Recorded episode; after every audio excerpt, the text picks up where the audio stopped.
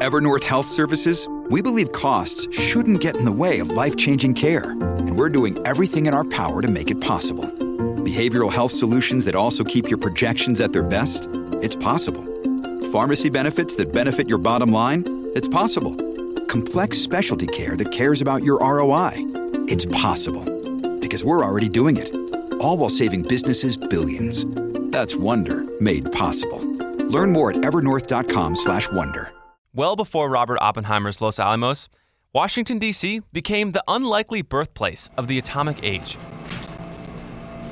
Buried deep underneath a hill in Chevy Chase, D.C., lies the so called Atom Smasher, one of the first particle accelerators in the U.S. In Washington, this is about as close as you can get to the atomic age. It's where U.S. physicists first saw for themselves and confirmed for the world that nuclear fission, the splitting of an atom, was possible. That's no. Ah, let me get it.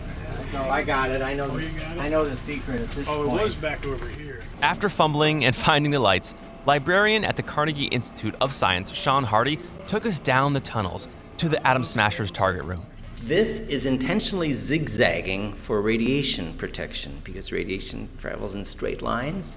Old preprints and scientific papers line the dimly lit walls, leading to a circular room the size of a kitchen. A concrete, dark kitchen with a beam shooter right in the middle. And it was here, in January of 1939, that physicists really proved to the world that splitting an atom was possible. Right in front of us would have been Enrico Fermi and Niels Bohr and Leon Rosenfeld, so some of the greatest atomic physicists of their era, having just witnessed the results of uranium fission with their own eyes.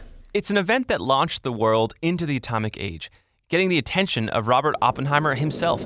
Of course, the initial discovery and its interpretation in early 1939 uh, attracted everybody's interest. On the show, we'll go deep into this little known DC history and why the atomic age and its story is still far from over.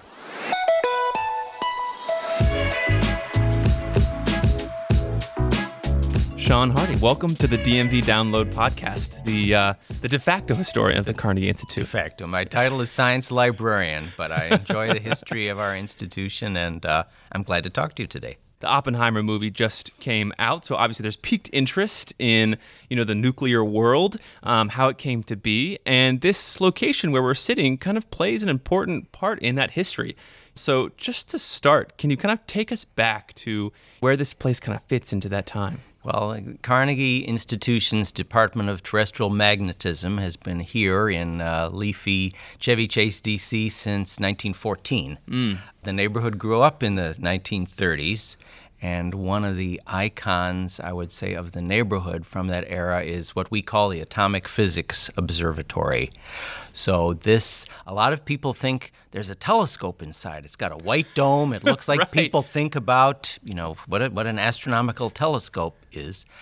But uh, actually, it is an atom smashing machine. Wow. Now I must admit, I grew up in this area, so I sled on the hill. That's just on you know the side of this campus. And when I looked up at, it, I was like, oh, that's a telescope for sure. Absolutely. You know, so I'm, I'm one of those people. So tell us about this atom smasher.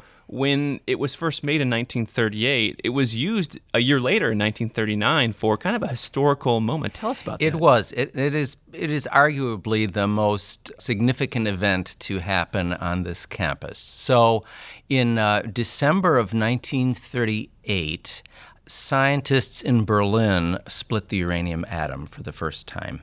The news was not publicized as it would be today, but a scientific paper was submitted about it, and until the paper came out, no one was the wiser of Right. what was going on there. And then, totally by coincidence, a major physics conference was scheduled here in Washington. So each year during the 30s and 40s, there was a, a conference co sponsored by Carnegie Institution and George Washington University. And uh, so the meeting was scheduled for January of 1939. Also, by chance, two eminent European physicists, Niels Bohr and Enrico Fermi, were coming. Now, they were both Nobel laureates. Right. Uh, when I talk to people about Bohr, I think, well, if you think about how you learned about an atom in grade school or, or, or junior high school, like a little solar system with the Right. nucleus, that is Bohr's model of an atom. And Yeah. so got the Nobel Prize in the 1920s for that. Uh, Fermi got the Nobel Prize in the in the 30s for for his work on making radioactive elements, new elements. And so, uh, anyways, both of these eminent scientists were in the U.S. on research trips and were invited to come to this conference. So, the conference uh, was convened. Uh, the meetings were actually held at George Washington University. The meeting was really about low temperature physics. It had nothing to do with splitting atoms. Um, but uh, during the meeting, Bohr announced to the assembled people the results of these experiments in Germany that he had known about. He, he was in Denmark, he had colleagues, and he knew about the work that was going on there, but didn't really feel at liberty to say anything about it. But apparently, he and Fermi had the chance to talk privately at the meeting in person for the first time since those results were were conducted and they agreed to announce the results to the gathered physicists there. Now again, by chance, just 2 months earlier Carnegie's atom smasher was functional. Wow. It was uh, it was used to probe the structure of the atom, and uh, hearing the the specifics of how to do the experiment, scientists from Carnegie raced back here to campus from the meeting Up Connecticut Avenue. up, Conne- up Connecticut Avenue, right? And uh, set up the machine to try to replicate this very experiment. They, Wow. They worked the whole day. By evening, they were ready to demonstrate it. And so the delegates from the conference, including Bohr and Fermi, came here and Came were able here. to came here and we we can visit the target room underground underneath the accelerator where they stood and witness the splitting of the uranium atom with their eyes for the first time. And just to underline the significance of this moment, it's fission, right? Nuclear fission. It's a breaking apart of an atom into two smaller atoms with an immense amount of energy being released. Exactly. And that is really, you know, the genesis of what became, uh, you know, a fission nuclear bomb. And Oppenheimer read this and he saw this and he kind of put it together in his head. And this is the genesis of the atomic age, for better or for worse. This this was the dawn of the atomic age. Now, the story is sometimes told that the atom was first split in America here. It's not quite it's a little more nuanced. Right. Because on that same day, the same experiment was done at Johns Hopkins and at Columbia University and within 24 hours in Berkeley. Wow. And apparently physicists are not good at keeping secrets. and by the time Bohr and Fermi came here, they had already shared this with other colleagues who were in on that race. So I would say plus or minus 12 hours, we were in the vanguard of that. But interesting media angle here. There was a report, a science reporter from the Washington Star newspaper, now defunct. Right. Thomas Henry was his name, and he was attending the conference and reporting on it in real time, I guess we would say. And he was the first to break the news of the experiment here, beating the New York Times by a day. That's pretty and good. so I think that kind of fueled the the legend that Carnegie first split the atom in America. I think we just had the best press coverage. Right, right. In the age of Twitter and social media, what the news would have traveled so much faster. But even just with Niels Bohr kind of sharing this information word of mouth almost, Right, and then it right. kind of uh, leading to, uh, pardon the phrase, explosion of information here in the U.S. the timing is extraordinary. I mean, not only the on the world stage with the war coming, but in the transformation of science from this very small, um, kind of rarefied enterprise that a few privileged people in places like here were able to undertake to becoming a national enterprise that, that mobilizes the financial and human resources of the whole country. We've been hearing from Shaun Hardy, librarian at the Carnegie Institute of Science up in Northwest DC. Coming up, we'll learn about the physics behind this story from the president of the Institute, Eric Isaacs, who happens to be a trained physicist. Stick around. All these crazy alien stories can't be true, can they? Hey, it's Stephen Diener, host of the Unidentified Alien Podcast. And whether you're new to the conversation or have been looking into it for years, you need to check out the fastest growing alien show out there, the Unidentified Alien Podcast, or UAP for short. There's a crazy amount of alien encounter stories out there from all over the world. And the beauty of it is that I bring them all to you and let you decide what you believe. Download and subscribe to UAP on any of the major podcasting platforms. And you can also find it on UAPpodcast.com. And we're back. We now turn to the president of the Carnegie Institute of Science, Eric Isaacs. And he's not only the president, but also a trained physicist. Eric, welcome to the show. Thank you, Luke, for inviting me. It's a privilege to be here. So, we've just heard the story of how DC became the unlikely birthplace of the atomic age. But we turn to you now to learn the science behind it. So, tell us, why was this fission so important to the scientific community back in 1939? And how did it work? It was an exciting but scary time in the emerging field of nuclear physics. Uh, it was a time at which certainly Carnegie had its own research program, but there were programs around the world. In particular, there were great programs in Germany, there were great programs here in the US. Um, and there was a lot of discussion about something called fission the idea that nuclei, especially large nuclei, lots of, you know, nuclei in atoms are made up of protons mm-hmm. and neutrons. And if you have a large imbalance in the two of those, that nucleus becomes unstable. It doesn't want to stay. So if you if you have like a nucleus of uranium and you load it up with additional neutrons, all of a sudden that thing becomes unstable and it fissions. It breaks apart. Mm. It breaks apart, it releases a lot of energy. One atom doesn't really, I mean, one atom, I'll give you a number. One atom releases 200 megavolts. Now, that sounds like a lot, 200 million volts. right. But that's not a lot. It's a tiny little blip.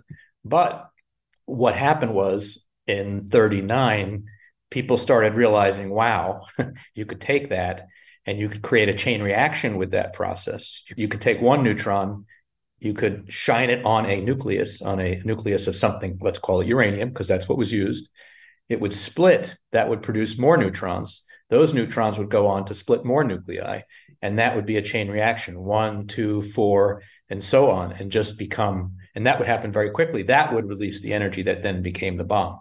Mm.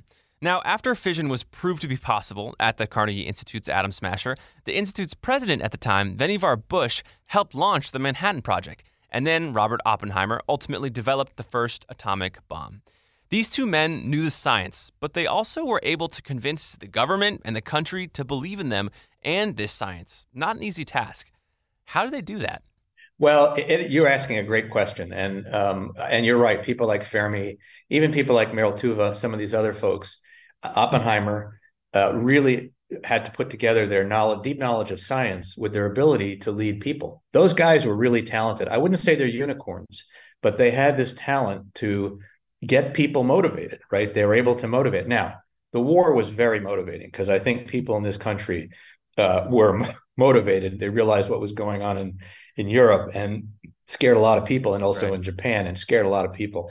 So I think everybody had a common cause, and so uh, there was already this susceptibility in the scientific community that it's our turn to help. We've got to help. I would also say something else about that time, which I like to try to translate to present day, the general public did not know the details of the atomic weapon. I mean, that was top, top secret. But the, the general public at that time did turn to scientists to help win the war, right? Mm. I mean, the things like the proximity fuse, which was invented at Carnegie, things that, you know, all the things that were that were going on then, I believe that people had a real trust in scientists. And so you could have someone like Oppenheimer, you could have somebody like like uh, like Vannevar Bush, organize big groups of scientists to solve a big problem, the Manhattan Project. Today, we have similar problems. We've got climate change, we've got other problems that are challenges, mm. sustainability of life on Earth. I, I wish it were less political. I wish people said, scientists, help us solve this problem. We need a solution. Uh, but it was those people who came out as great leaders and great scientists who made it possible. I mean, without the judgment that Oppenheimer had, without the judgment that Vannevar Bush had. Those people just had the big picture in their mind and they mm. understood both the science deeply, but they also understood uh, how to how to work with people, how to get people motivated. Mm. And you know, it's kind of like an existential threat, right? World War II was an existential threat to the Yeah. U.S. You kind of mentioned climate change. Do you see that as our current existential threat? I would say it's the it's sort of this interplay of enough food, water, and energy, and the impact that that climate change is having on all three of those things. Right? I mean, it's it's energy, of course, produces a lot of carbon, and we're using more and more of it. Um, food requires enough rain and and square acreage to to grow food. You need energy and water for food to produce food. So all three of them are in, integrally related. So I would say that's the big challenge right now. It's a big challenge. I mean, look, there are other bad things going on, like like in the Ukraine, and I won't deny that those have to be worried about. But the big scientific challenges, I think, are going to be to provide enough food and water for the population as the climate changes. I mean, that's the big, big, big problem. And you talk about the scientific challenges that lie ahead when it comes to energy creation. You know, nuclear energy is a place that we still haven't seen the full potential of yet. As our world faces an energy crisis, can you explain how nuclear physics can actually create energy and not just bombs? And what's left for us to learn in this world of nuclear energy? So there's two kinds of nuclear power, basically. There's fission, which we've talked about, and all nuclear reactors around the world today that produce usable electricity are fission reactors. And that's a reactor that has, let's call it uranium, and the uranium, you know, is in rods, and the rods are in this reactor. They heat up water, and the water is the steam is then used to generate turbines. So it's a fairly traditional way to to generate uh, heat. Well, you use fission to generate heat. There's a lot of heat generated, and then that's used to generate electricity, and that's what we do in this country. Um, we're at about, I think, roughly 20% um, electricity from nuclear. If you go to France, it's more like 80 or 90%. Wow. So they do a lot more. That's fission. And there are more, you know, fission, we've had some problems. There was Fukushima, you know, there's Three Mile Island. Uh, we saw what happened in Russia. Overall, though, it's still safer. E- even today, it's safer than coal mines. You know, people dying from from coal, et cetera. I won't go into those numbers, but I will say that modern fission reactors are getting safer and safer. They have things like passive cooling so that you don't have to rely on a pump, which might ultimately fail. So there are different different methods of making reactors safer. There are new ideas for fission reactors. One called small modular reactors. So instead, because they're very expensive, you know, very. So if you wanted a country to adopt nuclear, they'd buy it's like a, a pack of six pack of beer almost. You buy, you know, you buy 100 megawatt reactors or you buy 200 megawatt, which are fairly small. Big reactors are a gigawatt. 200 megawatt reactors and you just add them as you need them or as you become profitable. Mm. That's fission. So fission's making a lot of progress and you know it is being built in other parts of the world. We haven't we've tried to build a few but the cost was too high but that's all I think manageable. The second kind of nuclear energy is fusion. And there's been a lot of discussion over fusion recently. There's a uh, experiments in this country, one at Princeton. There are a few going on at Princeton. They're trying uh, a smaller machine, but they, they've got some real advances recently for fusion. Now, fusion is yet to produce energy, right? So fusion is kind of the energy of the future. And that's where, so fission, I explained before, is when you split an atom like uranium and it releases energy. Mm. So you have an unstable nucleus, you make it more unstable by throwing in an extra you know nuclear nucleon a neutron and it breaks apart. And when it breaks apart it forms new elements but it releases energy in the process. Fusion is what happens on, on every star in the universe and there are a lot of them. Fusion is the most common form of energy in the universe it's when four hydrogen atoms or hydrogen nuclei collide with a great deal of energy it's very hard to get two protons which are you know, hydrogen is the simplest of atoms. It's got one proton, one electron. You take that proton and you try to push it against another proton, they want to repel each other. Mm. So you need a huge amount of energy to get them to come together. If you can bring four of them together, you can create something called helium. That's the next element on the periodic table. When you combine four and you make helium, that releases even more energy. So that's called fusion because you're fusing nuclei. And that's what the that's what the sun does. And the sun does it because there's a tremendous amount of gravity squeezing all that hydrogen together Whoa. at high temperatures. And so they're colliding all the time and producing a lot of energy. The sun produces energy.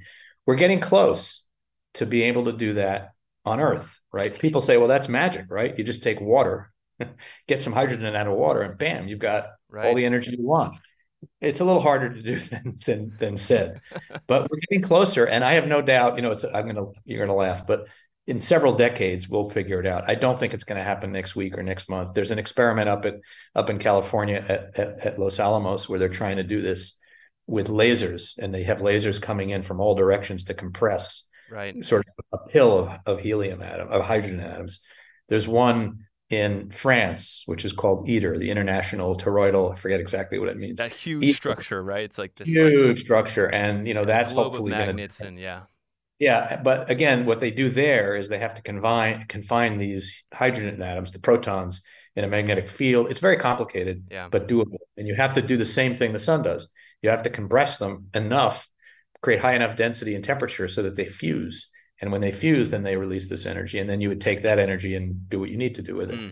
So it's promising, but it's always, you know, it's always been the energy of the future. We've been talking about it since the 40s and 50s. wow It's the energy of the future. Unfortunately, we also have hydrogen bombs. So those things are today, most of our bombs are more hydrogen than, than fission. Well, I don't know about most, but the most powerful bombs are fusion bombs. So it has dual use, as we would say. Mm, Uh, hopefully, we'll never use one of those. right um, we've experimented with them. We've never used one, obviously. We've only used fission. The US is the only one that's used a fission bomb. But, but, from a power point of view, fusion is a promising. Fission's already here. So we have it and we should use it. It's, Mm. you know, it's doesn't produce carbon. And so we should use it. We just want to reassure the public that it's safe. the promises of fusion and a fusion reactor uh, are so big. You know, it's like the ticket. I mean, that's the ticket to a clean energy future where you know problems uh, surrounding climate change could wouldn't end immediately. But if we have this kind of unlimited source of energy, you know, the promise is incredible. It could save us. You know, really, Yeah. literally. It's incredible. But it is hard. And it's not, you know, even if you make fusion work, you still have a lot of other issues with it. But Right. but it it it is very very appealing, and um, I have no doubt one day we'll make it work. But Mm. somebody will make it work, and these big experiments are, you know, this one in France is a great idea. The one at Los Alamos, it's a great idea. We've got to try different things to see what we can make work, and so I fully support those efforts. But uh, again, it's not going to happen tomorrow. It's Right. not going to happen next month. So we've got to do something. You know, one could argue fission is sort of the transitional method in, in, in nuclear reactors, and then fusion would take over maybe 50 years from now.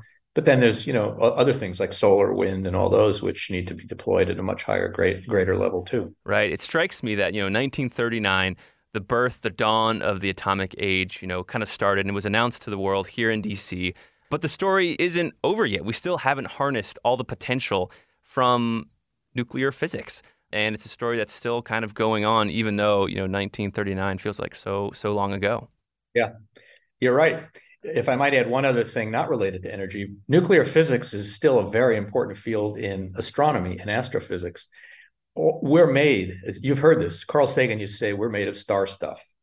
And all, everything in the universe is made in stars, in different kinds of stars.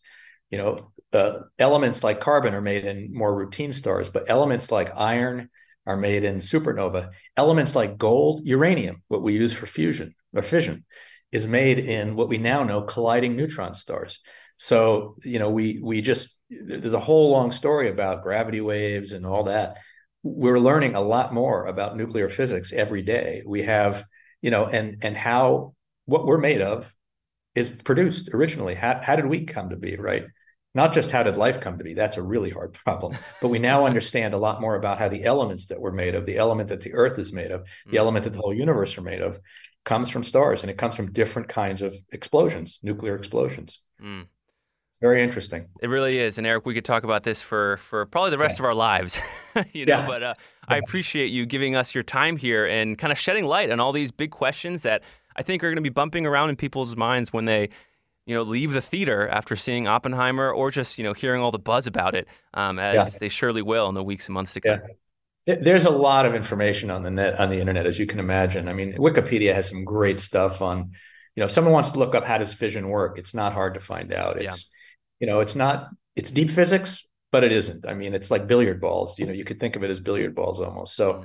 so anyway, I really appreciate the time. I appreciate you your interest and delighted to talk about the fact that uh, DC played an important role in in this whole this whole area of nuclear physics. Eric, thanks so much. Thank you. Take care. And that'll do it for us today here on the DMV Download podcast. Who knew that DC was the birthplace of the atomic age? This show is brought to you by WTOP News. Listen on 1035 FM in the DC area, 1077 FM in Virginia, and 1039 FM in Frederick, Maryland. Online at WTOP.com, and of course on the WTOP News app. Have a great week. We'll talk Wednesday.